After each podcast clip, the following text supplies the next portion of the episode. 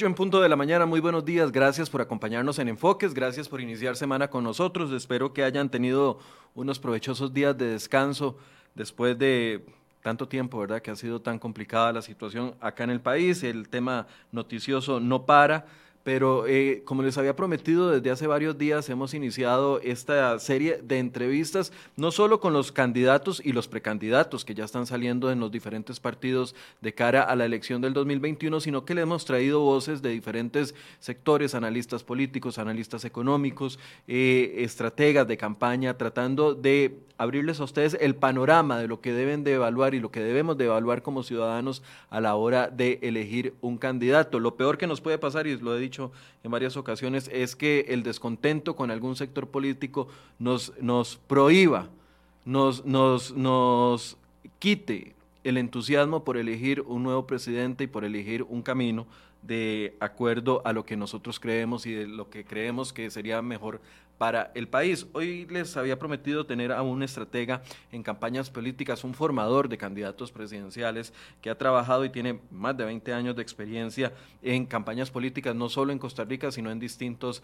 eh, países de Latinoamérica y con quien vamos a conversar de, con él sobre temas tan relevantes como es cuál va a ser el papel de las redes sociales, cómo se forma un candidato presidencial, cómo está el ambiente político en el país y qué podemos esperar. Y para eso eh, le voy a dar la bienvenida a don Danilo Morales, quien les decía es estratega de campañas políticas con amplia experiencia en este campo y que nos va a acompañar durante la próxima hora. Don Danilo, buenos días, gracias por estar con nosotros.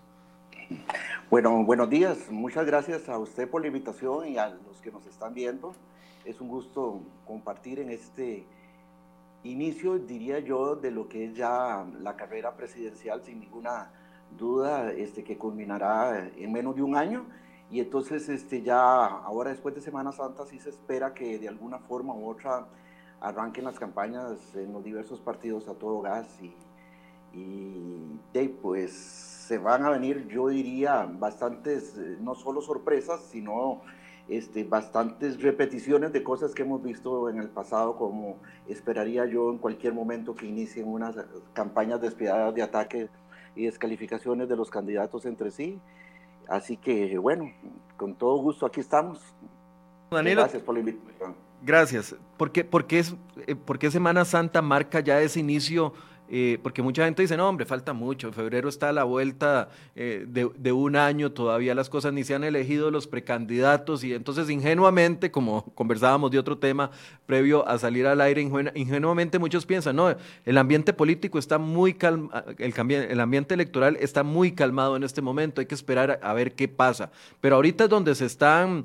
Eh, cocinando tal vez las mayores, las mayores protagonistas de la próxima campaña electoral. Sí, básicamente, o sea, no es que Semana Santa marca algo, sino es una cuestión de tiempos. Los partidos este, ya tienen que inscribir sus candidatos. El PLN inicia de hoy en 8 con inscripción de Roberto Thompson y termina, este, creo que es el próximo domingo con la inscripción de José María Figueres. Entonces, este, eh, eh, el PUS ya arrancó también, la gente del PAC anda en su eh, en sus respectivas giras, los, la gente que quiere ser eh, o pretende ser eh, precandidato, entonces los tiempos se van acortando. Básicamente, ¿por qué? Porque ya para junio son las convenciones, julio, este, tiene que estar definido un candidato en agosto, proclamado prácticamente, y la campaña electoral, pues, y, oficialmente inicia en octubre, ¿verdad?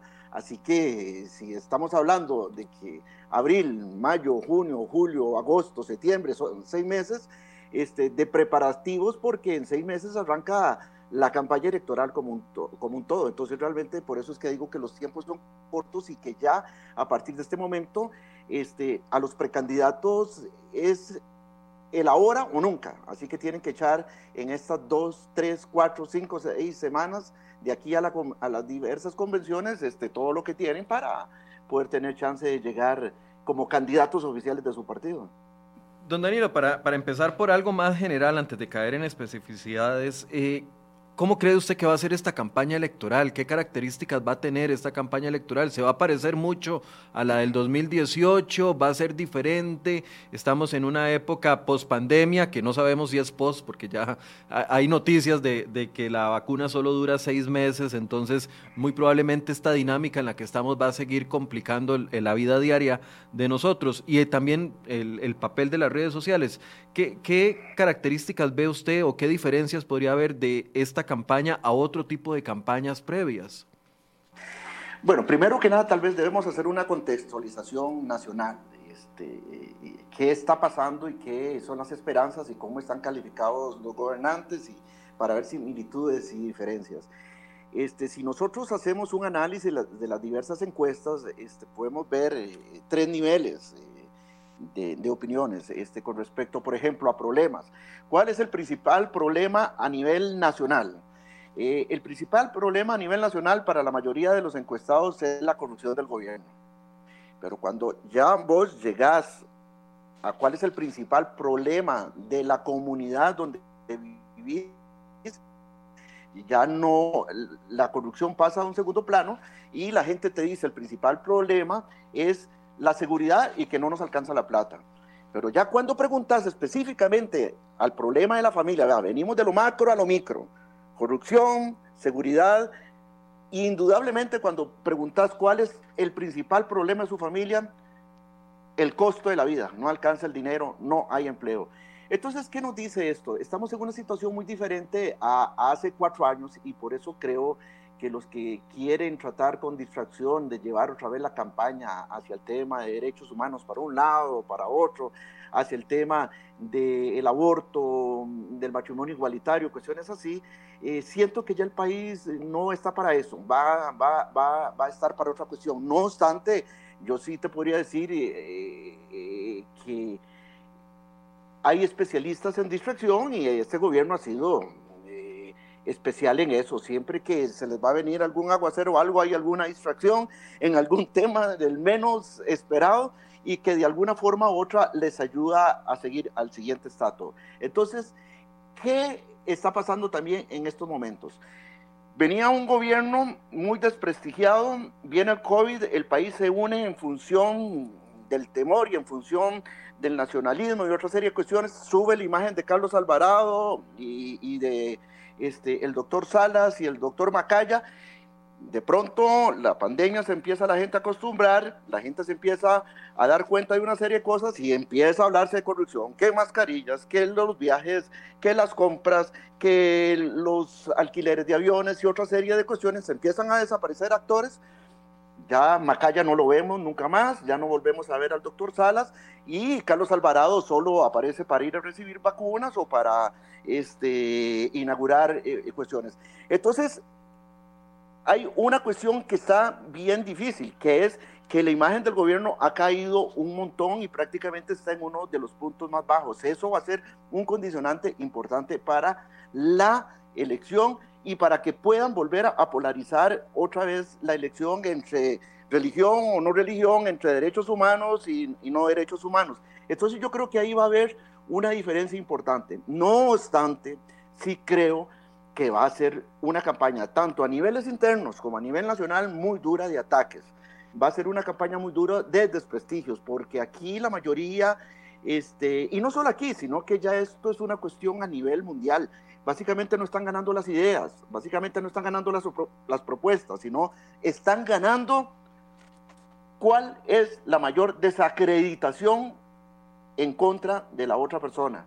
Acabamos de pasar las elecciones de Estados Unidos y si ustedes le preguntaban a la gente cuál es la propuesta principal de Biden, la gente no te podía decir cuál era la propuesta principal de Biden. Básicamente lo que te decían, no puede ganar Trump porque Trump es esto, lo otro, aquí, allá. Y los que iban a votar a favor de Donald Trump, le decías, ¿cuál es la principal propuesta de Donald Trump? Y la principal propuesta es que no llegue Biden por esto, esto, esto, esto y lo otro. Y todos eran campañas de desacreditación.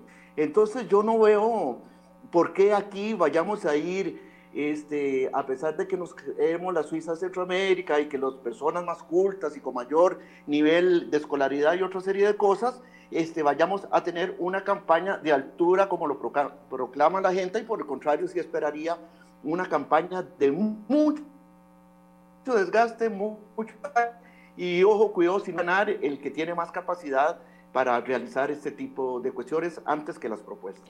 Ah, yo he escuchado durante todos estos años que he trabajado en, periodismo que me dicen, eh, en política no hay muertos. Sin embargo, cuando uno hace eh, pregunta a varios sectores, dependiendo del sector al que uno le pregunta, usted le dice, no, no, tal partido ya no, ya tal partido perdió dos elecciones seguidas, no lo va a lograr, ya tal partido lleva 20 años fuera del poder, no lo va a lograr con la imagen que tiene, o, el mismo partido de gobierno, lo que ha hecho durante este tiempo, bueno o malo, no le va a permitir y nunca ha existido otro, un partido político que repita la presidencia tres veces seguidas. Y hay, hay muertos políticos en este momento en alguno de los partidos. No, no, yo diría que no. Este, eso depende mucho del momento, ¿verdad? Este, tiene que ver eh, eh, el humor del pueblo, tiene que ver si se viene una catástrofe o no, tiene que ver este, de actos de corrupción que salgan. Yo diría que en estos momentos no, no, no hay nadie descartable y te voy a explicar básicamente por qué. En diciembre del 2017, este, el que encabezaba las encuestas era Antonio Álvarez, el segundo era Juan Diego Castro, el tercero era Rodolfo Pisa, el cuarto era Otto Guevara, y con un 5%, más o menos por ahí del 12 de diciembre, estaba Carlos Alvarado. Entonces, en estos momentos, este, yo creo que hay un montón de candidatos o precandidatos, inclusive que no están en la mira. Yo creo en la posibilidad total de que pueda venir un outsider, pero eso lo vamos a ver ahorita este, pues, o sea, si llegas a diciembre con un 5 o 6% y tenés ciertos recursos y te montas en una ola de división, en una ola de una buena idea o de una propuesta, en una ola de moda, como sucede en muchas partes, es posible en seis semanas este, crecer y llegar a un 18.8%. Eso es más o menos lo que he calculado yo que ocupa un candidato para colarse a segunda ronda. Y ese 18.8% implica más o menos unos 600 mil votos, 620 mil votos. O sea, no está pegado al techo. Ya aquellas campañas millonarias en que se gastaban millones de, dólares en banderas, en stickers, en esta cuestión, en televisión, a cada rato ya eso no va a volver. Ahora para colarse a segunda ronda, un candidato usando bien las redes y de todo ocupa entre 500 mil, 800 mil dólares, por él un millón de dólares, y eso no está pegado al pelo. Eso no está, hasta con un préstamo personal se puede conseguir. Entonces yo diría que en estos momentos no hay ningún muerto político. Este, cualquiera puede llegar a diciembre con un 5 o 6% de intención de voto y si tiene una buena idea y un buen uso de redes sociales sobre todo y una buena eh, idea con respecto a una propuesta seductora. No tiene que ser una propuesta país, no tiene que ser, este, que, ¿qué te voy a decir? Eh, eh, acabamos de ver eh, en El Salvador cuestiones como cuando ganó Nayib Bukele y era básicamente lo que decía el pueblo, es que cuando no se roba el dinero alcanza. Y eso fue saquemos a los que roban, saquemos a los que roban mucho más allá de cualquier cuestión ideológica. Entonces aquí yo creo que puede pasar algo similar. Si alguien se hace un adalid de, de ciertas causas, este, eh, y genera una cierta esperanza, este, podría este, colarse a segunda ronda. Vea lo que le estoy diciendo, 18.8% y 600, entre 600 mil y 620 mil votos para colarse a segunda ronda es lo que se ocupa. Ya no se ocupa aquella locura de que había que tener eh, un millón ochocientos mil votos para poder tener una opción. Este, no, eso ya es cosa del pasado y en cualquier momento puede salir un outsider que sea fuera de la política totalmente y que más allá de cualquier espectro ideológico pueda seducir al electorado y colarse en segunda ronda. Ahora, uno escucha esa, esa cifra de 620 mil votos y, como usted bien dice, no está pegada al cielo. Hemos visto que, bueno, en, las últimas elecciones los, los partidos mayoritarios eh, antes de la primera, antes de la segunda ronda han, han, han superado fácilmente mm, e, esas cantidades dos preguntas aquí. Uno, ya no le están apostando a ganar en primera ronda. La apuesta es meterse en la segunda ronda a como dé lugar. Bueno, básicamente yo veo una imposibilidad por la fragmentación del electorado que hay ahora en estos momentos y la decepción hacia los partidos políticos. A mí me, me divierte ver encuestas donde veo que el PLN está entre un 28 y 33% de intención de voto. O sea, eh, yo tampoco veo eso. No dudo que sea el partido mayoritario, pero eh, usted va a la calle y encuentra uno de cada tres que vaya a votar y te dice que es del PLN. Eso no es así. Entonces, yo les vuelvo, les vuelvo a recordar cifras. Imagínense que para la primaria del Partido Liberación Nacional en el 2017 este, estaban inscritos más o menos 3.500.000 personas y fueron a votar apenas 431 mil personas. Entonces, este, Antonio Álvarez pasó a segunda ronda con 190 mil votos. O sea, es que veamos, y sacó en segunda ronda 600 mil votos, eh, eh, eh, y sacó en la elección nacional más o menos 600 mil votos que representó el 18 punto algo. No le alcanzó por un poquito, por un poquito para colarse a la segunda ronda. Entonces, ¿qué ha cambiado en estos últimos cuatro años como para, yo no veo una liberación más fuerte, no veo un PAC más fuerte, no veo un PUS más fuerte, no veo a, Fabricio, eh, se mantiene en, niveles bastante, bastante parecidos en, todas las encuestas, este, pero ninguno va más allá de un 20, 18%. Entonces, descartemos que el primer lugar va a sacar más del 20%. Entonces, el segundo lugar va a andar muy fragmentado y va a andar por ahí del 18 al, al, 19%. Mi cifra mágica es que para pasar segunda ronda se ocupa un 18.8%, insisto, entre 600 y 620 mil votos, dependiendo del abstencionismo de ese día. Ahora, don Danilo, el hecho de que se ocupen 620 mil votos y que la meta ya no esté eh, parametrada en alcanzar millón y medio de votos, 800, eh, un millón ochocientos mil, sino meterse en la segunda, en la segunda, en la segunda ronda de alguna manera ¿A qué obliga a los candidatos o a los precandidatos, bueno, en este caso candidatos, porque ya a primera ronda irían solo los candidatos, ¿a qué obliga a los candidatos durante este proceso? A no quemarse desde tan temprano, a guardar las baterías para enero, para esperar el, descanso que puede haber en, en, diciembre y que la gente podría enfriarse, distraerse, etcétera, etcétera, a guardar las baterías o hacer una campaña agresiva desde el principio que demuestre que verdaderamente quieren llegar a ser presidentes. Mira, hay varios momentos, digamos, ahora está el momentum de la precampaña y básicamente, eh, eh, si yo creo que ellos están haciendo alguna lectura muy similar a este análisis que yo estoy haciendo, eh, y, y esto me hace ver que cualquiera está creyendo que puede ser presidente. Entonces, si es así, y sabe que ya no se va a ocupar los millones que antes se ocupaba para una campaña, que ya no se va a ocupar tantísimos votos para llegar a segunda ronda, entonces, eh, ¿dónde tienen que arriesgar ahora? Digamos, en el PLN se tienen que matar entre ellos ahora en las próximas semanas. Y son de seis a ocho semanas de aquí a que llegue eh, el día de la convención. De ahí yo diría que van a tener que bajar. Va a pasar algo muy similar en el PUS, donde ya usted ve a un Pedro Muñoz súper agresivo, este, para arriba y para abajo, este, y cuando vas al PAC, que para mí, eh, quiero hacer una acotación, ya no son dos partidos tradicionales, son tres partidos tradicionales lo que tenemos en el país.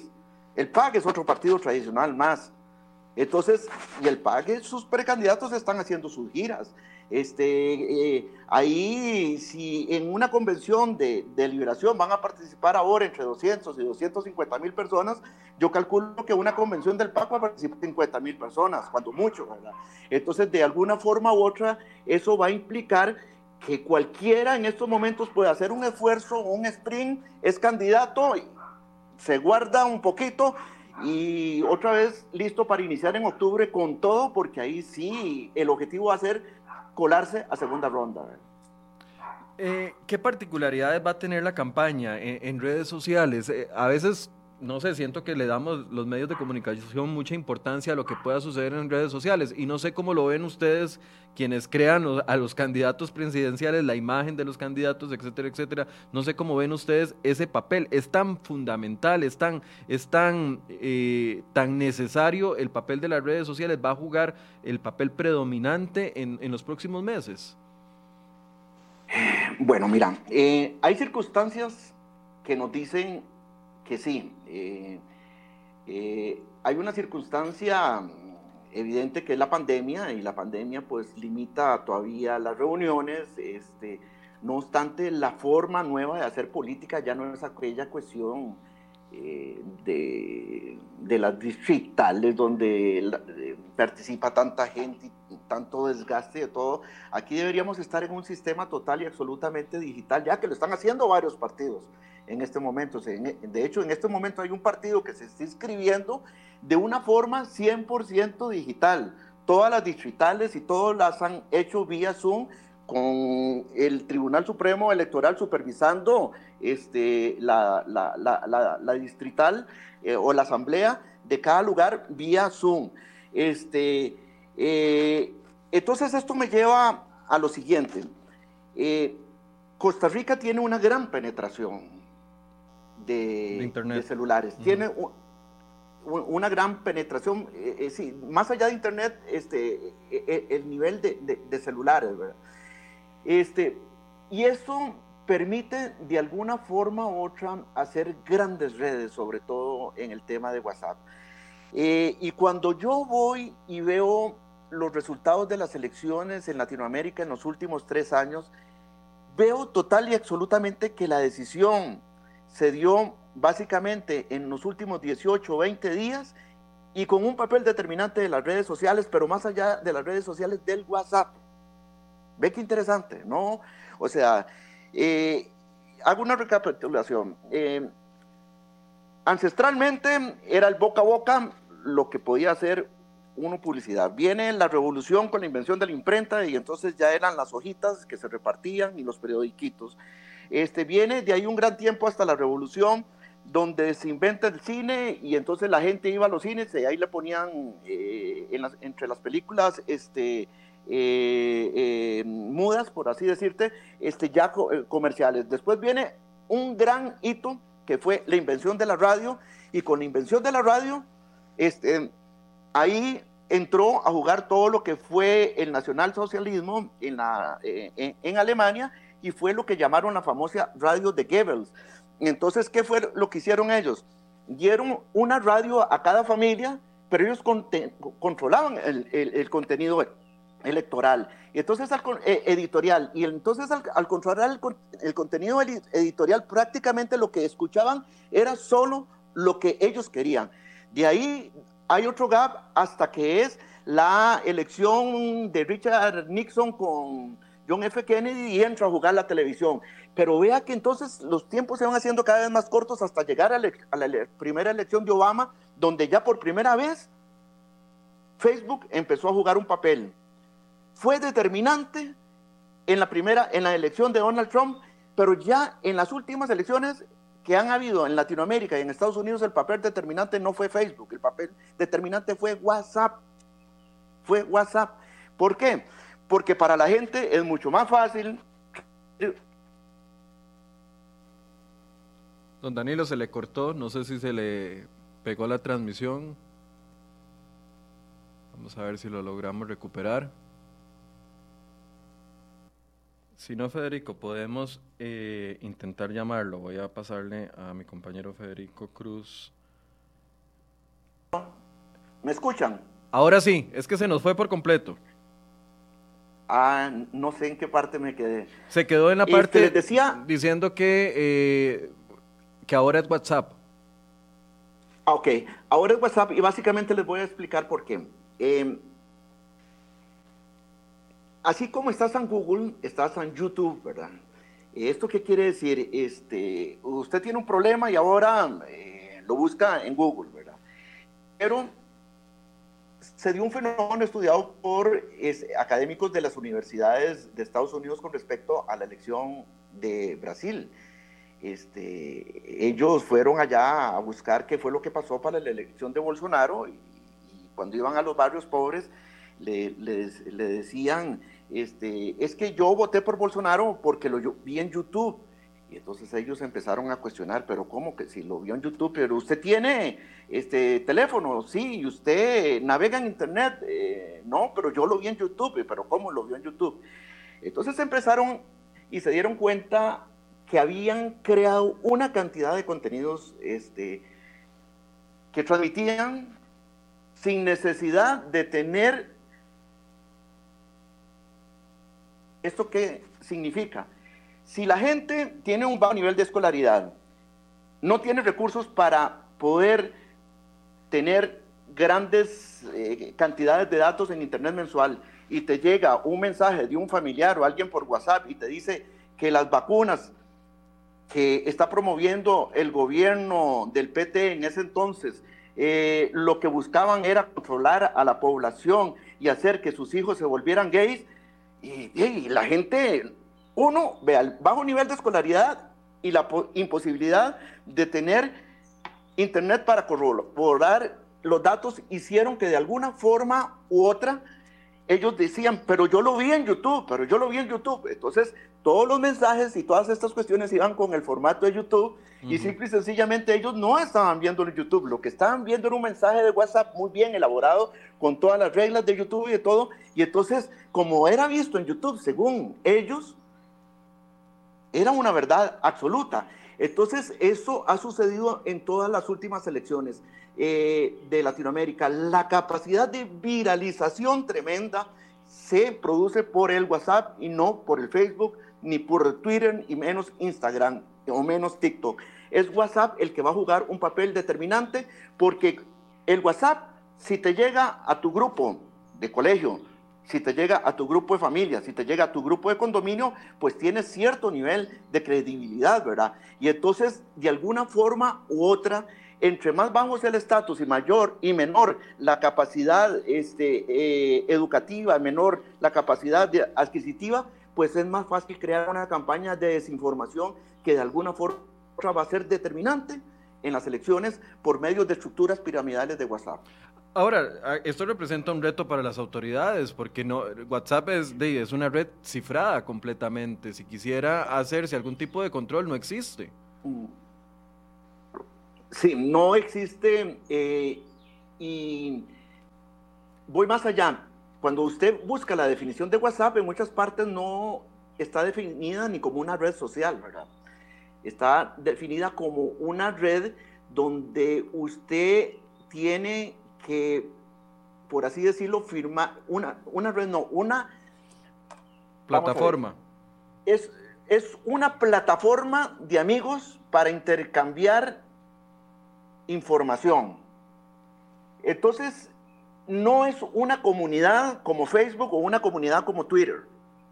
Entonces, ya desde ahí empieza la dificultad. Pero más allá de eso, este, la publicidad en Facebook vos la puedes controlar el tribunal puede controlarla, la publicidad en Twitter la puede prohibir y sancionar a los partidos, a los candidatos, pero la publicidad, pero que te lleguen los mensajes de WhatsApp a 48 horas, a 12 horas de la elección diciendo este candidato es tal, tal, tal esto, es un corrupto, es un pedófilo, es esto, lo otro aquí allá, eso sí no lo vas a poder controlar definitivamente. Eso hace que este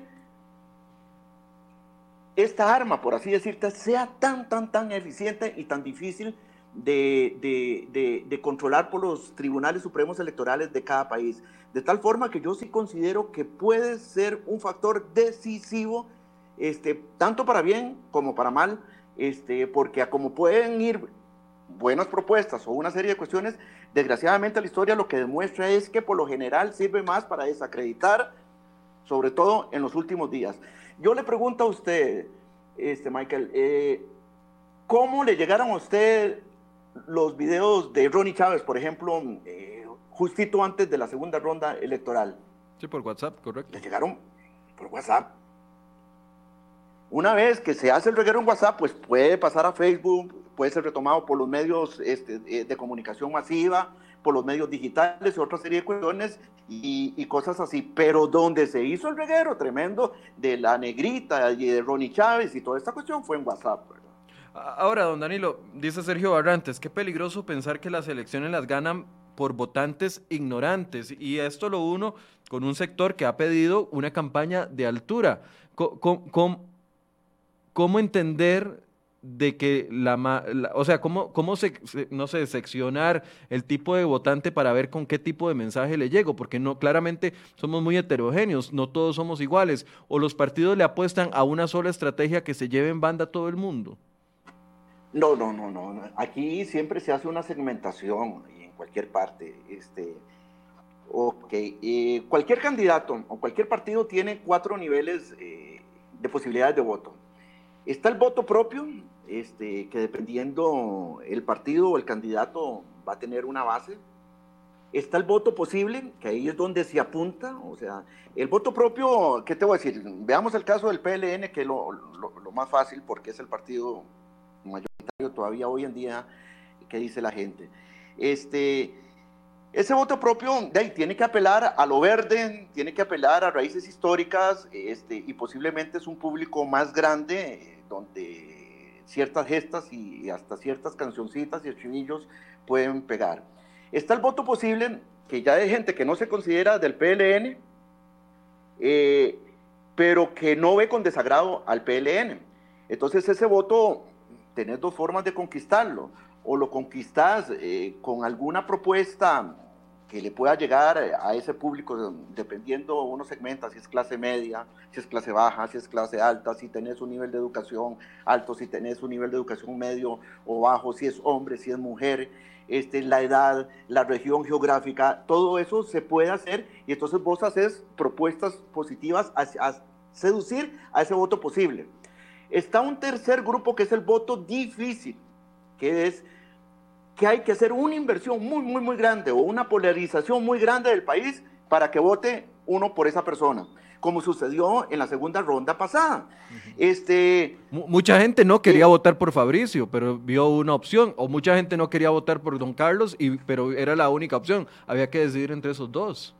Había que decidir entre esos dos, entonces eh, al llevar a esa polarización ya le estás apostando ese voto difícil, pero esa polarización se puede dar solo básicamente en una segunda ronda, ¿verdad? Y está el voto imposible, eh, el voto por el que vos puedes hacer lo que sea, lo que sea, darle la promesa, vestirte de la Madre Teresa o de lo que sea, que no va a votar por vos. Entonces, insisto, son cuatro niveles, este, alimentar al voto propio para que vaya a votar, eh, y eso es básicamente, este, eh, tener listas a las tropas, ¿verdad? Seducción al voto posible y si es posible, si hay medios y si alcanza el dinero, apuntarle un poquito al voto difícil, este, y ese voto difícil va empezando a darse básicamente por la descalificación, es que no puedo votar por estos otros, voy a tener que votar por este que me parece la mejor opción. Y entonces estos son los, los cuatro niveles de campaña que uno debería tener muy presente en cualquier estructura este, que piense uno realizar una campaña ya sea a nivel nacional, distrital o cantonal o, hasta para la elección del colegio de periodistas. Este, vos eh, sabes que vas a tener tu público propio, el público que vas a seducir, el público difícil y el público totalmente imposible que vas a tener en contra. Eso es así en toda parte. Es decir, entonces, los estrategas de campaña en este momento están pensando en las cuatro formas de llegarle a, la ciudadanía, eh, tratando de ubicarlos dentro de esos sectores y cuál es la propuesta más atractiva para poder seducirlos de una u otra forma. Aquí sería interesante que yo me ponga al otro lado y diga qué tipo de votante soy yo. soy de un voto, soy, soy de, un, voto propio para algún partido, soy de un voto posible para alguna de las opciones, etcétera, etcétera. Sí, y pero más allá de eso, mira, ahora hay armas. Este, ¿Qué te voy a decir? Eh, eh, si vos tenés eh, un Facebook donde tenés medio millón de seguidores, aquí hay políticos que tienen medio millón de seguidores, y puedes segmentar. Entonces, puedes encontrar los lovers, los haters, este, y, los seducibles, por así, por, así decirte.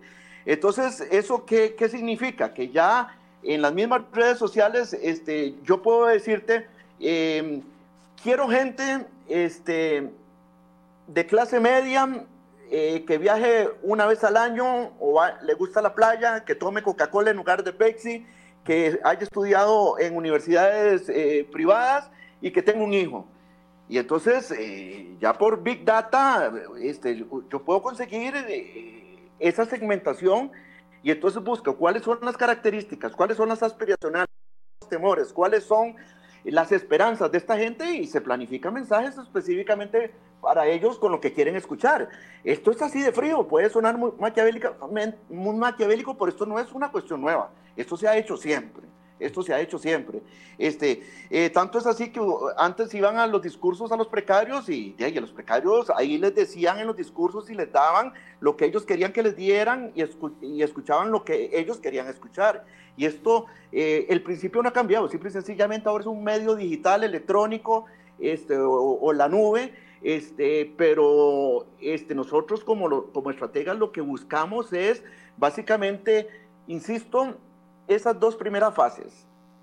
Tener al ejército propio bien aceitadito para que te defienda y vaya a votar y te defienda en redes, te, defienda con su voto y otra serie de cuestiones, y una campaña de seducción para ese voto posible.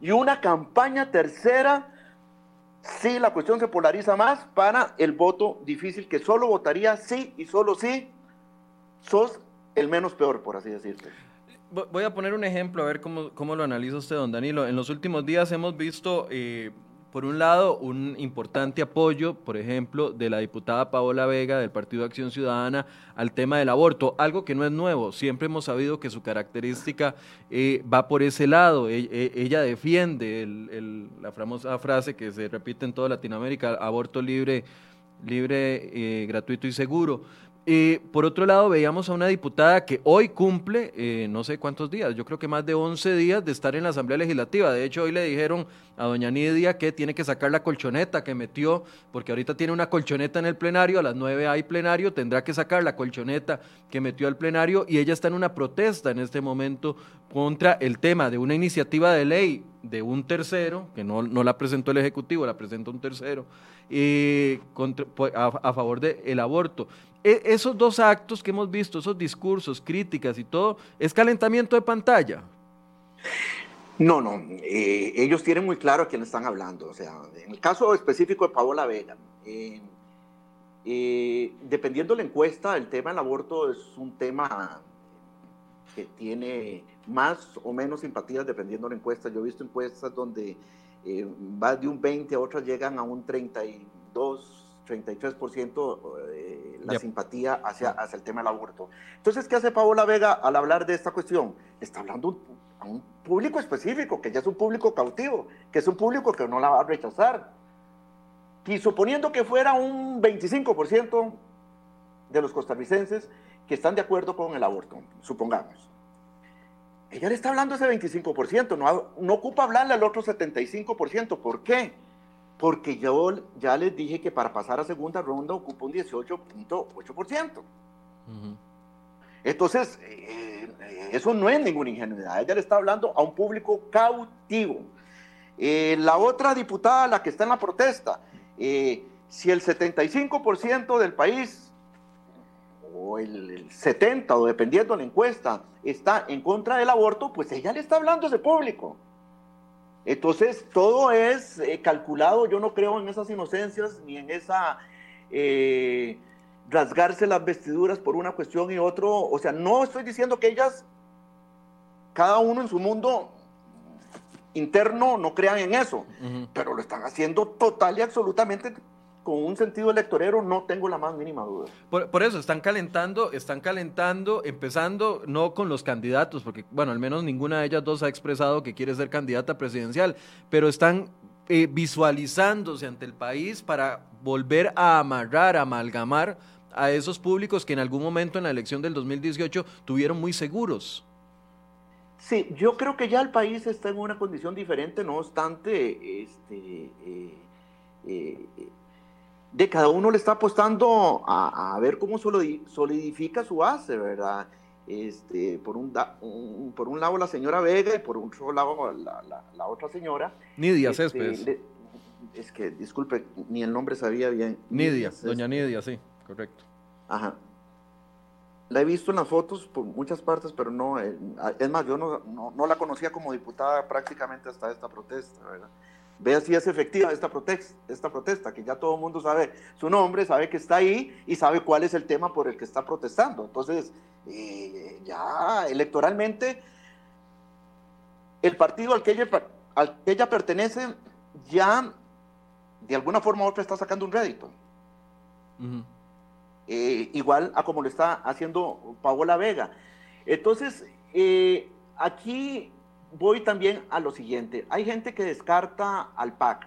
Eh, si bien es cierto, Carlos Alvarado está muy mal calificado, hay entre un 20 y 22% del electorado que considera que el PAC está haciendo un buen gobierno. Que fuera un 20%. 80% del país considera que no. Pero si ese 20% que considera que sí va a votar, los mete en segunda ronda, señores, a cualquiera que pongan ahí. A cualquiera que pongan ahí. Entonces, Paola entiende esta cuestión perfectamente, la señora Vega entiende eh, esto y de ahí le está hablando a su público, no solo está calentando motores, sino lo que está congregando una base que posiblemente la va a unir. Eh, a, a, alguno de los precandidatos que va a tener el PAC, este, que coincida con ella en esa visión y que de alguna forma u otra este, va a ir este, a, apoyarla. Lo mismo está haciendo la diputada Nidia Céspedes. Este, eh, esto tarde o temprano a ella la van a ver a la par. Es muy cercana a Fabricio, es muy cercana a Fabricio Alvarado. O sea, la van a ver a la par de su candidato. Y entonces, este, lo que ella está haciendo eh, ahora, más allá de que pueda ser una creencia, que como no la conozco, no, no, no dudo que pueda tenerla, este, o que pueda ser sincera, estoy total y absolutamente que es ya con cálculo electoral. Ok, ahora quiero, quiero andar un poquito en esa, en esa afirmación que ya usted ha repetido en dos ocasiones, que no ve una polarización similar a la que sucedió en el 2018, eh, en, en enero del 2020 con el tema del aborto. ¿Por qué no? Mira, básicamente los partidos eh, tradicionales cayeron en la trampa y subestimaron total y absolutamente lo que podía lograr el PAC. Eh, eh, se metieron al tema de los matrimonios igualitarios este, y Costa Rica, a diferencia de muchos países de la región, tiene una composición, entre comillas, ideológica porque eh, la gente no entiende mucho, aunque se autocalifique de derecha, de izquierda, de centro, ya cuando usted va a, hacer los estudios, en el fondo no están entendiendo de qué es. Eh, y le voy a dar un ejemplo. Cuando hacíamos Focus Group, este, para la campaña donde estaba José María Villalta, de candidato presidencial, y que en algún momento llegó a estar en primer lugar, la gente te decía, este, ¿usted de, de derecha o izquierda? Uno les preguntaba en los Focus Group y no podías decirte. Y entonces, ¿cuál es su primera opción de voto? Y le decían, José María Villalta. Y si José María Villalta no fuera, ¿cuál sería su segunda opción de voto? Y decían, Otto Guevara. Imagínese. O sea, eso salía en los focus group. Son, dos, universos completamente distintos ideológicamente. Con, eso lo, que te quiero decir es que desde el punto de vista ideológico, eh, la capacidad de discernir de la gente no es aquí nos creemos muy educados, pero tampoco es así. Entonces, esto me lleva a la composición del electorado, cómo se autopercibe. Este, estudios iniciales de allá por enero, febrero del 2017, más o menos decían que la composición del electorado de Costa Rica era un 55% del centro hacia la derecha y un 45% del centro hacia la izquierda. Eh, eso se fue nivelando, nivelando hasta llegar a la campaña presidencial, a la segunda ronda, donde el 60% más bien era del centro hacia la izquierda y un 40% del centro hacia la derecha. ¿Qué pasó con los partidos tradicionales? Mira, se atomizaron, ¿Qué pasó con los partidos autodenominados de derecha o liberales o eh, eh, y en contra de los progresistas? Eran 10, 11, 12 partidos peleando por un 50% del electorado, por un 55% si vemos las encuestas de enero, febrero de 2017, y dejaron el otro espectro total y absolutamente solo para el PAC y el Frente Amplio. Entonces, este, Liberación se radicalizó, se hizo religioso, se hizo de derecha. El PUS, lo mismo. Juan Diego, lo mismo. Otto, lo mismo. Todos entraron ahí y le dejaron el espectro total y absolutamente solo al PAC. De tal forma que hubo un casi un 20% de personas que le dieron el voto a, Carlos Alvarado porque no sentí, tal vez ni sabían quién era Carlos Alvarado ni conocían mucho de él, pero simple y sencillamente no se sentían afines con lo que estaba pasando del centro hacia la derecha y todo el centro hacia la izquierda estaba totalmente solo, solo. Entonces yo creo que ahora no se va a volver a cometer ese error. Este, aquí se entendió que después de lo que sucedió con la resolución de la Corte Interamericana de Derechos Humanos, eh, el país se autopercibe un poquito más progresista, eh, de tal forma que mínimo estamos un 50-50. Este, y, cualquier partido que quiera este, o pretenda ganar no puede abandonar ese público del centro hacia la izquierda porque si no le va a ir muy mal y le va a dejar otra vez la pista libre al PAC y, un poquito al Frente Amplio que puede llegar a, obtener inclusive un 5%. Pero, pero ahora, e, eso, a ver, eh, hay partidos que ideológicamente, yo sé que usted tiene una opinión con respecto a las ideologías y, no si entramos ahí se nos va el resto del programa en tema de ideologías y, no conversamos más, pero a ver, hay partidos que que ideológicamente no pueden eh, acercarse del centro a la izquierda, no, no se los permite sus posiciones, y no sé, voy a poner el, liberal progresista, por ejemplo, en este momento con Eli Feinsay, que ha estado eh, eh, impulsando su, su, opción política muy fuertemente. O ah, eh, conversamos hace un par de semanas con Rodrigo Chávez, exministro de Hacienda, que está negociando con algunos partidos eh, más tirados hacia la derecha, por así decirse, para él eh, formar una coalición y ser el candidato. Y a ver, a los tibios no les funcionó, aquella, aquella posición de centro-centro no funcionó. Ahora los partidos se están diversificando, pero ¿qué pasa con aquellos partidos que se tiran a uno de los extremos? No, no, no tendrán las opciones que uno pensaría que podrían tener. No, no, los extremos son los extremos y, con todo este, las buenas ideas que puede tener eh, eh, Eli, yo no lo veo pasando de un 3, 4, 5%, como no veo a José María pasando de 3, 4, 5% si él fuera candidato. ¿José María Villalta o José María Figueres? José María Villalta, no, José María Villalta. Ah, Este, eh, eso se va a quedar ahí. Lo que no puede suceder es que vuelva otra vez todo el gran contingente de partidos a pelearse por el voto del centro derecha y de qué, o sea, ¿qué te voy a decir? Eh, Fabricio difícilmente va a poder eh, pescar eh, más allá del centro hacia la derecha, pero sí podría tener posiciones un poco más suaves, por así decirte, este, que de alguna forma u otra le permitan entrar a segunda ronda y le permitan tener una opción a segunda ronda. Él mismo, bueno, yo no lo conozco en persona ni nunca le he hablado, pero si su equipo es inteligente, debería entender que pueden volver a colarse a segunda ronda, pero que si hacen la misma estrategia de polarización, sin ninguna concesión, sin ninguna apertura, van a volver a perder la segunda ronda contra quien sea. Contra quien sea. Entonces, igual cualquier otro que quiera entrar ahí. Entonces, eh, es un balance que tiene que haber entre pasar a la segunda ronda, este, básicamente con una propuesta diferente, pero que esa propuesta no sea la guillotina hacia, hacia esa segunda ronda. ¿Para qué vos pasás y después ya no vas a tener dónde crecer? Si no, solo vas a tener votos imposibles o muy difíciles. Entonces, esa es donde tiene que estar la magia.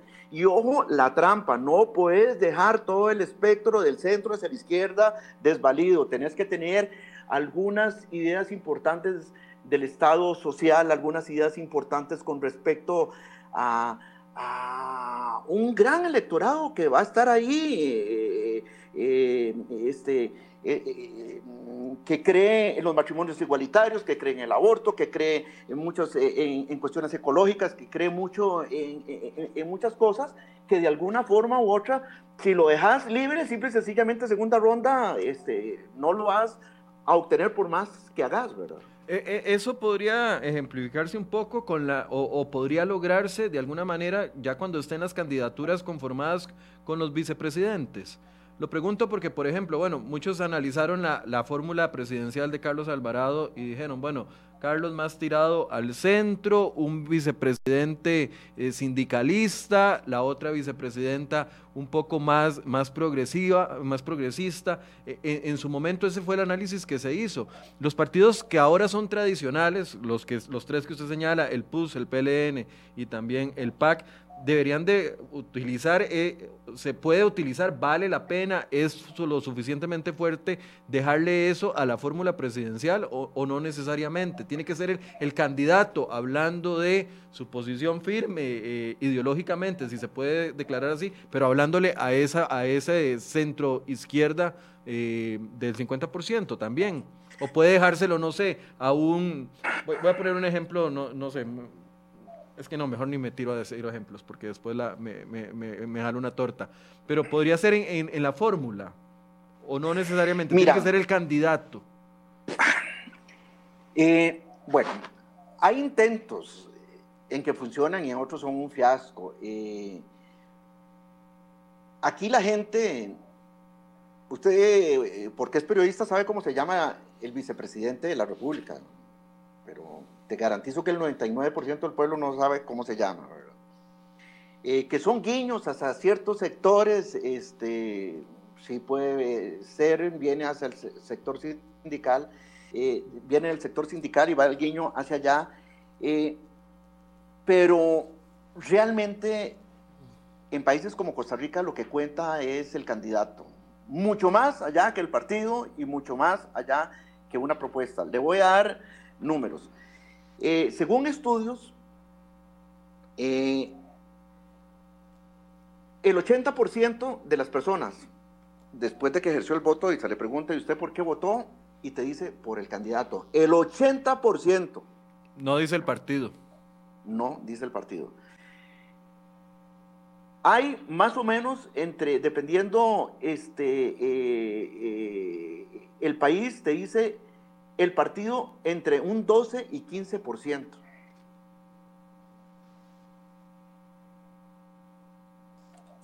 Entre un 2 y 3% te dice que votó por el programa del gobierno. Ay, pues chica. Entonces... Eh, eso es un baño de realidad horrible.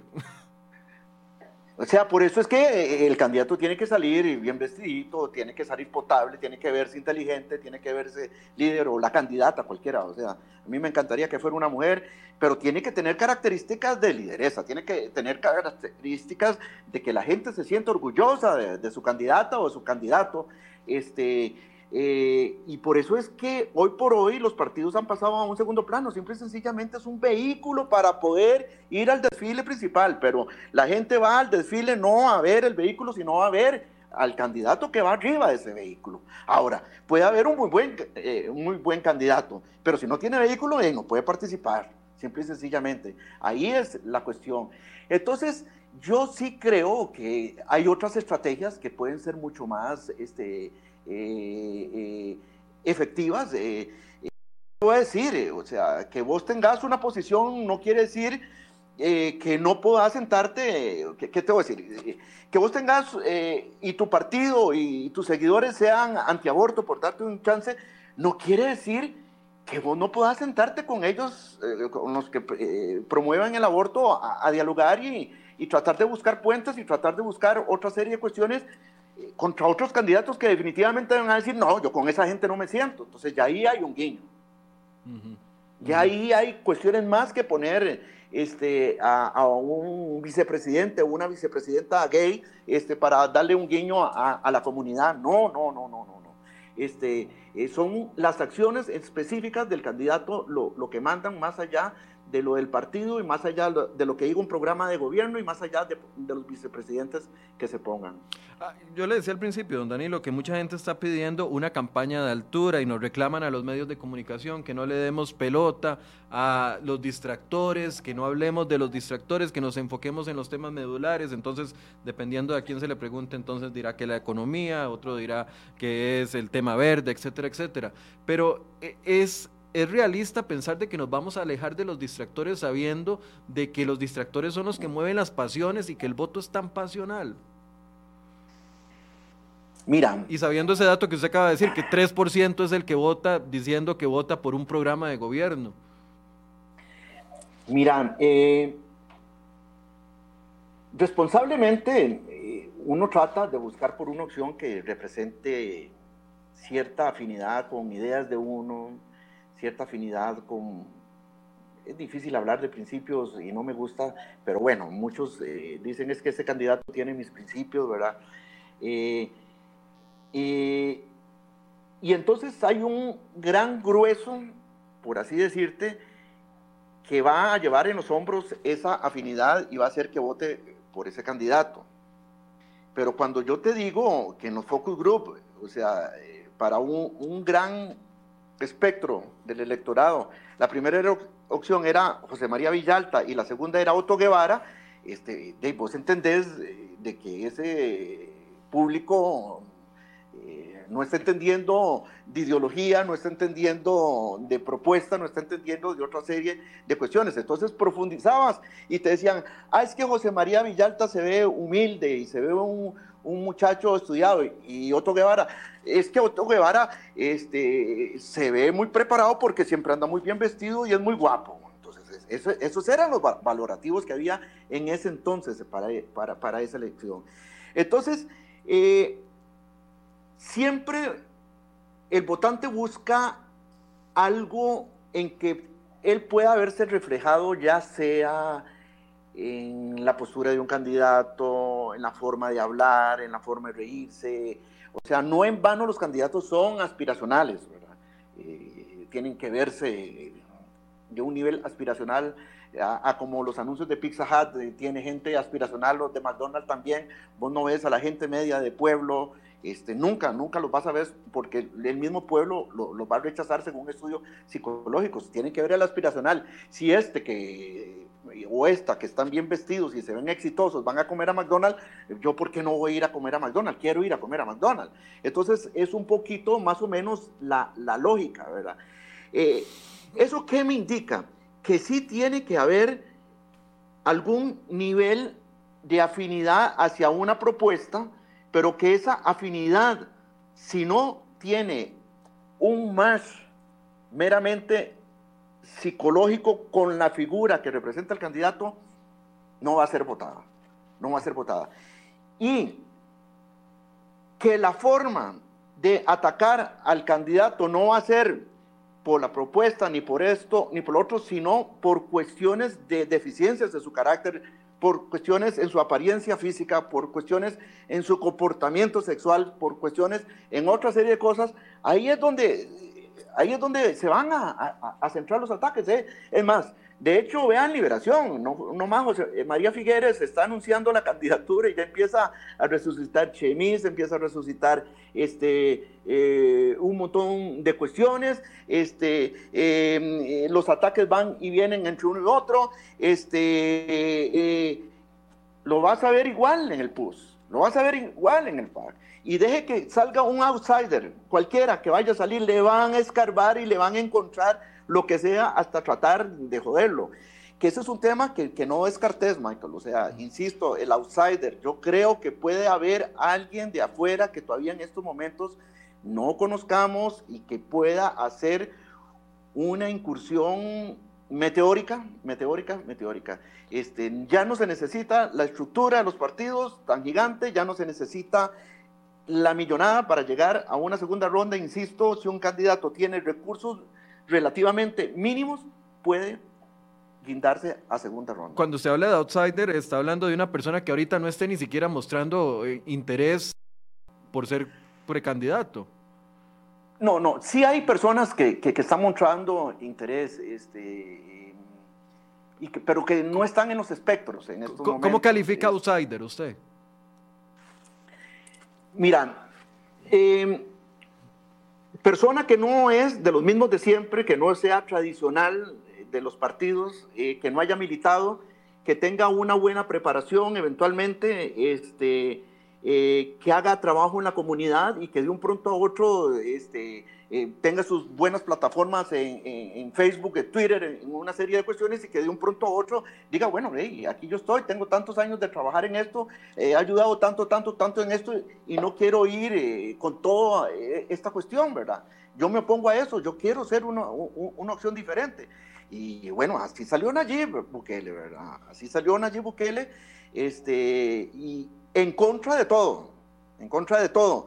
Imagínense que se enfrentó al Farabundo Martí de Liberación Nacional y Arena, dos de los partidos más fuertes de, Centroamérica, y él con un partido que se, llama, que se llama Gana, que era del expresidente que en estos momentos está preso todavía, Tony Saca, y a la gente le importó nada, o sea, el vehículo no era lo importante, era que él promotió que sí, no se robaba el dinero, alcanzaba para llegar al pueblo.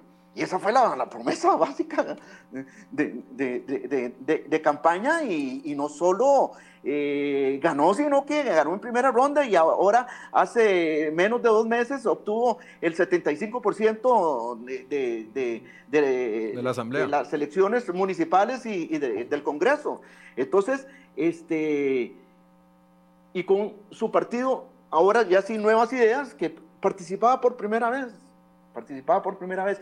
Entonces, yo lo que les digo es lo siguiente, vea, el pueblo está cansado, el pueblo está harto de las mismas cuestiones de siempre. Si alguien tiene la inteligencia, tiene la preparación, tiene el trabajo comunal y tiene una serie de características, sea hombre, mujer, y se le ve sincero o sincera, este, esa persona eh, hoy por hoy va a tener un chance. Esa persona lo que ocupa es llegar con un 5 o 6% de intención de voto a diciembre, que lo inviten a los debates y que esa idea que pueda estar gestando pueda montarse en la ola y llegar al 18.8% y colarse a segunda ronda. puede que no tenga el desgaste que pueden tener otros con, luchando contra nueve candidatos a nivel interno para poder llegar a la, a la candidatura, o cuatro o cinco, o tres o cuatro. Así es, este, no, y, no solo el desgaste, o sea, puede que ya estén trabajando en las comunidades. Pueden ser que, tenga una base social, no sé, eh, eh, que, se, trabajen desde una ONG, que trabajen desde una fundación, que trabajen desde alguna parte donde ya tengan un grupo X, ¿verdad? Ok. Eh, don Danilo, dice, me fue la hora muy rápido, me quedaron dos temas grandes, el tema del outsider, el tema también del big data, yo quería abordar eso, pero no sé si lo puedo invitar y en, próximos, eh, en un próximo programa podamos analizar sobre el tema de big data, porque el tema del OPAT fue un tema muy relevante, muchas de, de las personas, incluso no estoy hablando de liberación, no estoy hablando de la unidad social cristiana. Cuando hubo críticas a la también hubo críticas hasta del Frente Amplio, diciendo, ahí están los datos con los que se pueden hacer campaña política. O sea, e, esos cuestionamientos vienen de todo lado. Y, uno dice, bueno, algunos dicen, todos los temas, toda uno mete información a Facebook y todo es libre. Entonces, eh, ya perdimos la privacidad. Otros defienden el derecho constitucional a la privacidad de los datos. Pero eh, ese va a ser un tema determinante, el análisis que están haciendo los partidos políticos mm. sobre nuestro comportamiento, sobre nuestros eh, gustos, e, e, etcétera, etcétera. E, eso va a ser determinante también, ¿o no? Sí, mira, eh, sobre todo cuando son públicos relativamente pequeños, o sea, ¿qué te voy a decir? y, quiero retomar esto de, de Big Data.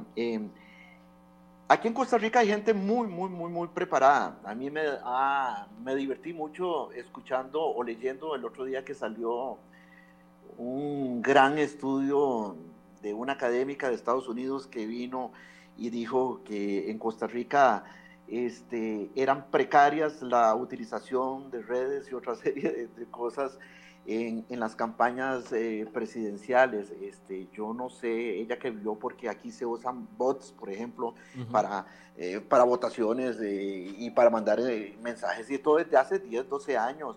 Este, las campañas son súper estratificadas. Usted, insisto, eh, eh, yo puedo decir, quiero llegarle con un mensaje a jóvenes entre los 24 y 30 años que tengan estos gustos, que insisto, que tomen Coca-Cola cero, que vayan al gimnasio, o quiero llegarle con un mensaje específico a gente entre 18 y 22 años que sean gamers o este y que este eh, les guste el anime y otra serie de cuestiones o puedo, o sea, puedo perfectamente con Big Data encontrar 400 mil personas con gustos afines y hacer que ese gusto afín sea una característica con un X candidato o candidata.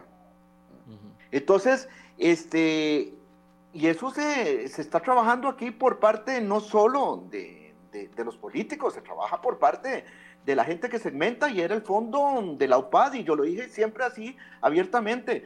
La UPAD lo que pretendía era tener todos los datos para clasificarte a vos, para ver dónde das like, dónde no das like, para ver cuáles son tus gustos, cuáles son tus necesidades, cuáles son tus odios, cuáles son tus esperanzas, cuáles son tus... Y entonces, tarde o temprano, eso iba a caer en un uso meramente electoral, ¿verdad? Vamos a tener que hacer un programa solo de eso y lo voy a invitar a ver si, si puede sacar el Con espacio. Todo gusto. Eh, no sé si quiere hacer un cierre a las personas. Hay muchos comentarios el día de hoy. No, no me dio chance de, leerlos. Les agradezco a todos por los comentarios que han hecho, pero muchos de los comentarios, algunos muy críticos, otros apoyando la, la, posición. Pero para no dejarlo en el aire, algunos decían, ¿de dónde sacó usted ese número de, de 620 mil y 18.8%, que sería un un punto clave para poderse colar en la segunda ronda. Eh, ¿De dónde salen esos números? Bueno, básicamente en estos momentos hay un padrón electoral de 3.500.000 personas. Eh, por lo menos fue la, elección pasada. Eh, si calculamos un abstencionismo entre el 50 y 55%, este, vamos sacando números aquí. Millón quinientos mil por 0,6. Bueno, eh, estarían votando más o menos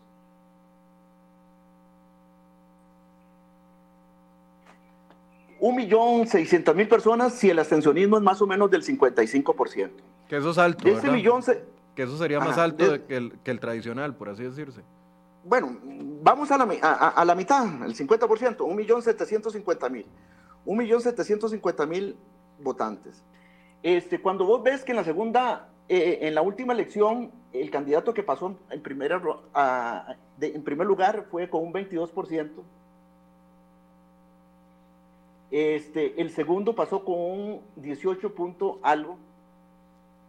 El tercero anduvo en 17 punto algo y, así sucesivamente.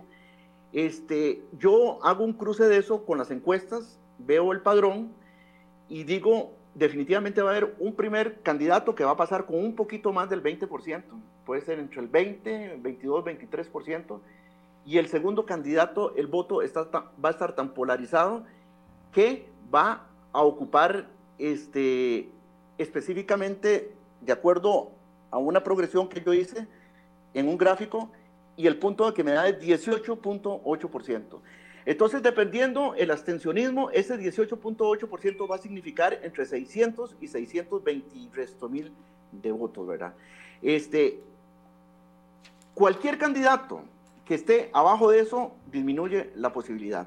Que eso puede variar un poquito, un más menos, de acuerdo con eh, la atomización de los partidos, este, estoy de acuerdo, pero yo como estratega, la meta que tendría específicamente para trabajar con cualquiera es decirle, si no tenemos un 18.8%, no vamos a pasar.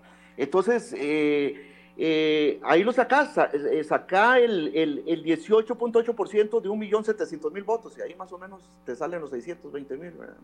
Ok, don Danilo, lo vamos a volver a invitar para ver si nos puede compartir eh, más, más datos con respecto a esto y darnos un panorama. No sé si quiere hacer un cierre. Bueno, no, primero que nada, muchas gracias. Este, yo les hablo de una forma pragmática de lo que es la política real, eh, lo que veo no solo en Costa Rica, sino lo que vivo prácticamente día a día en Latinoamérica.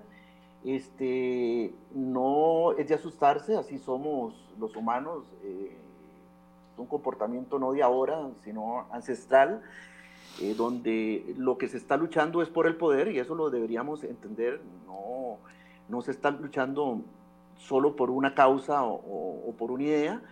Este, eso me hace ser bastante escéptico a creer que la próxima campaña va a ser una campaña de altura.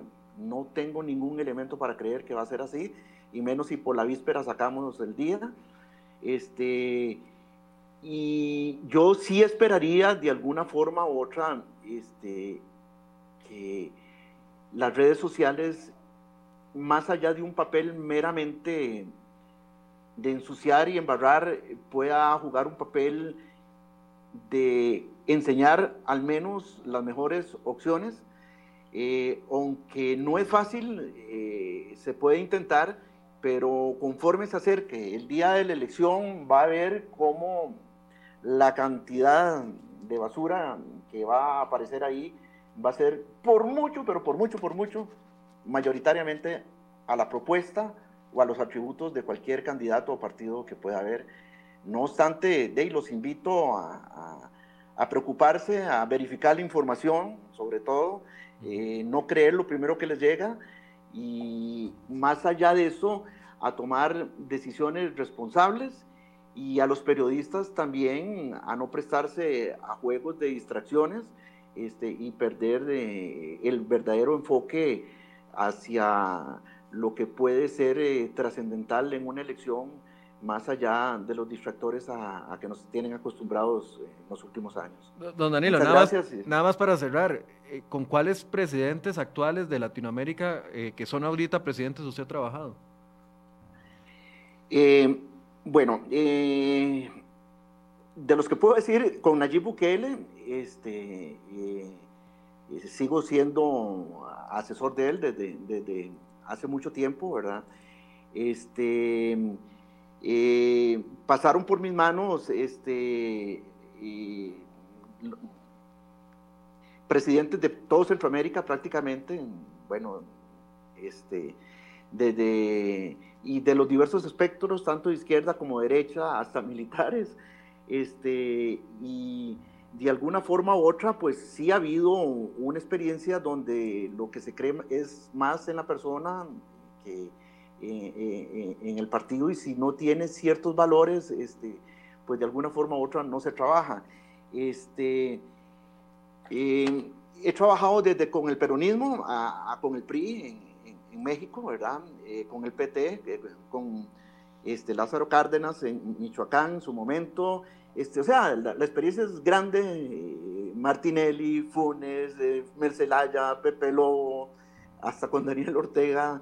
Este, eh, fui el primer asesor que él tuvo en su momento hace mucho, mucho, mucho tiempo. Estaba yo muy, muy niño. Este, de ahí, y ahí podría seguirte nombrando. Estuve con Dualde, estuve después este, con los Kirchner. Este, o sea, que, que se ha caminado, se ha caminado. Sí. Sí, no, quise hacerle la pregunta al principio porque entonces la gente iba a calificarlo por los presidentes con los que trabajó y no por, la, por el, mensaje, pero bueno, definitivamente la, experiencia existe. Lo vamos a, volver a invitar, don Danilo, a ver si nos puede acompañar en otra ocasión.